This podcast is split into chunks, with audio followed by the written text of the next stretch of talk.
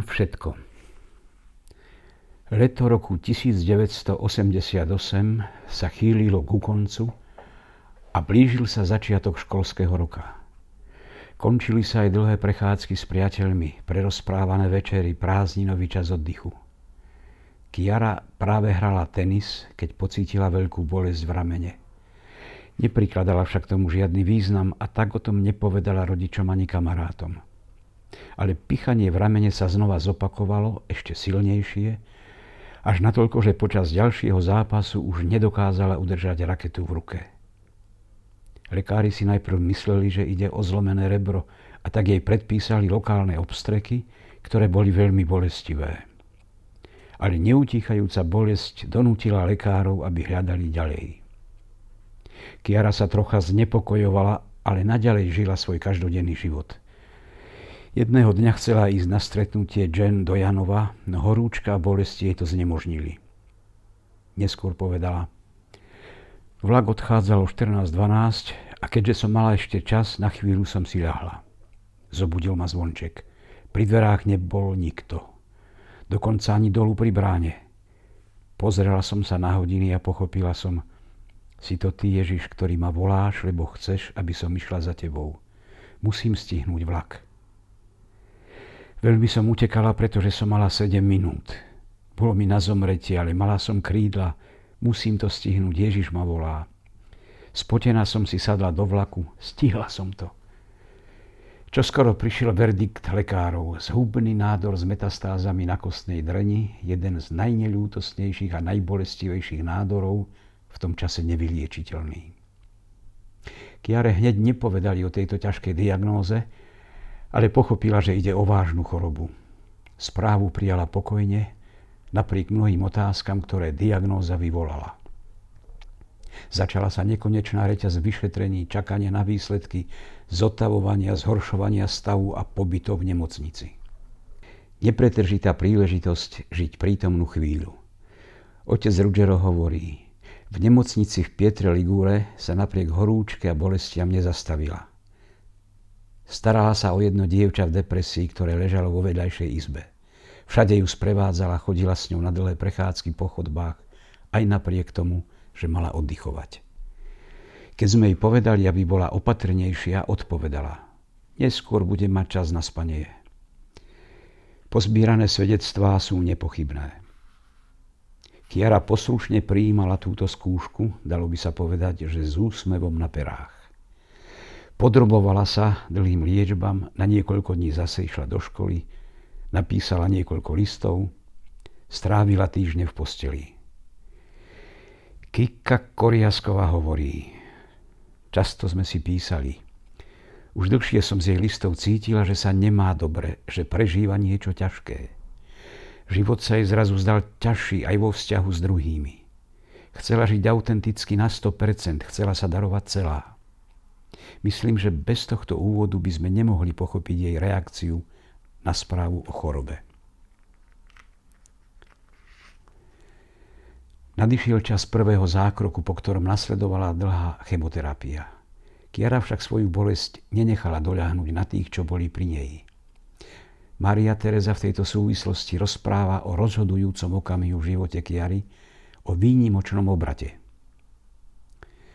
V určitej chvíli pochopila, že situácia sa zhoršuje a že má skutočne rakovinu. Neprestávala dúfať, že sa uzdraví. Niekoľko dní po zákroku sa opýtala lekára na svoju skutočnú diagnózu. Tak sa dozvedela pravdu a tiež to, že po chemoterapii jej vypadajú všetky vlasy. Možno práve tento detail spôsobil, že si uvedomila vážnosť choroby. Na svojich vlasoch jej veľmi záležalo. Išli sme k priateľom do Turína, pretože zákrok jej robili v nemocnici Regina Margherita. Ešte dnes ju vidím, ako prišla do záhrady vo svojom zelenom kabáte. S pevným pohľadom sa približovala ku mne, zdala sa mi ako bez duše, keď vchádzala do domu. Opýtala som sa jej, ako to dopadlo. A ona na to, teraz nie, teraz nevrav nič. Hodila sa na postel so zavretými očami. Zostala tak 25 minút. Zdalo sa mi, že zomriem, nevedela som, čo mám robiť, ale jediný spôsob, ako stáť pri nej, bolo mlčať, trpieť s ňou. Bol to boj, ktorý si Kiara musela vybojovať. Potom sa otočila a usmiala sa na mňa. Teraz už môžeš hovoriť, povedala. Vyhrala. Povedala znovu svoje áno a už sa nikdy nevrátila späť. Z pozbieraných svedectiev vieme, že iba raz sa opýtala na dôvod svojej bolesti. Po prvom zákroku zvolala prečo Ježišu, ale po krátkej chvíli pokračovala. Ak to chceš ty, Ježišu, chcem to aj ja. Kiara napísala Kiare Lubichovej. Túto bolesť mi Ježiš poslal v pravej chvíli. Poslal mi ju, aby som ho znovu našla. Ten úsmev pre ňu vždy typický, ktorý ju neopustil ani v prvých mesiacoch choroby, sa vrátil na jej pery ešte žiarivejší.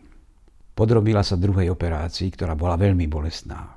Medzi mnohými osobami, ktoré ju navštívili, bol aj biskup Livio Maritano. Raz, keď ho Maria Teresa vyprevádzala k dverám, jej pri rozlúčke povedal Vy sa modlíte za zázrak, pravda? Aj my. A ona, zázrak? Biskup sa na ňu pozrel a pokračoval. Už som ten zázrak videl, pozerajúca na vás troch. Spomedzi nespočetných príhod z tohto obdobia stojí za to rozpovedať aspoň jednu z kiariných posledných Vianoc. Asi to už tušila. Pripravila darčeky pre rodinu a priateľov. Dôležité bolo, aby to bola slávnosť s tými, ktorých miluje. Ale hladina krvných doštičiek klesala a horúčka stúpala. Maria Teresa spomína.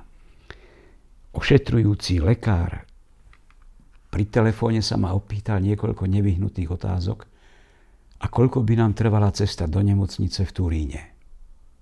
Keď sanitka prišla k nášmu domu, Kiara nechcela ísť. Povedala, nestrávim Vianoce v nemocnici.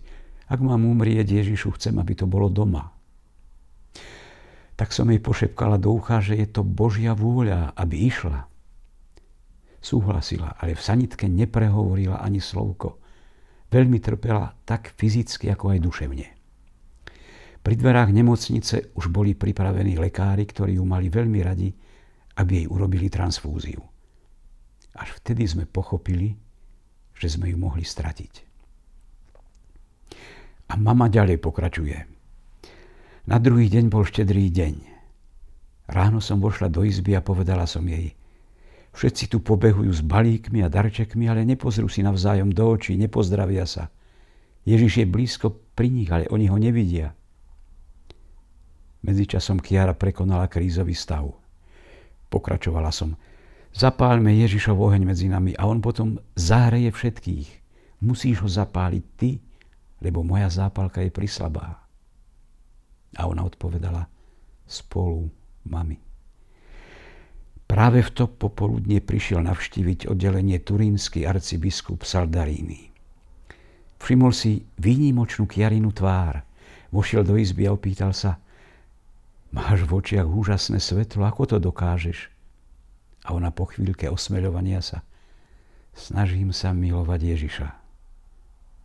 V ten istý deň jedna z nemocničných dobrovoľníčok, ktorá pomáhala na tom istom oddelení, kde bola Kiara, upadla do existenčnej krízy. Ako môže existovať Boh, keď v tejto nemocnici zomierajú deti na rakovinu? Mária Teresa odišla do bufetu a pani si sadla ku Kiare. Nevieme, čo si povedali. Ale tá žena odišla povzbudená. Tvrdila, že toto boli najkrajšie Vianoce v jej živote. Aj pre nás všetkých to bolo tak, zdôrazňuje otec Ruggiero.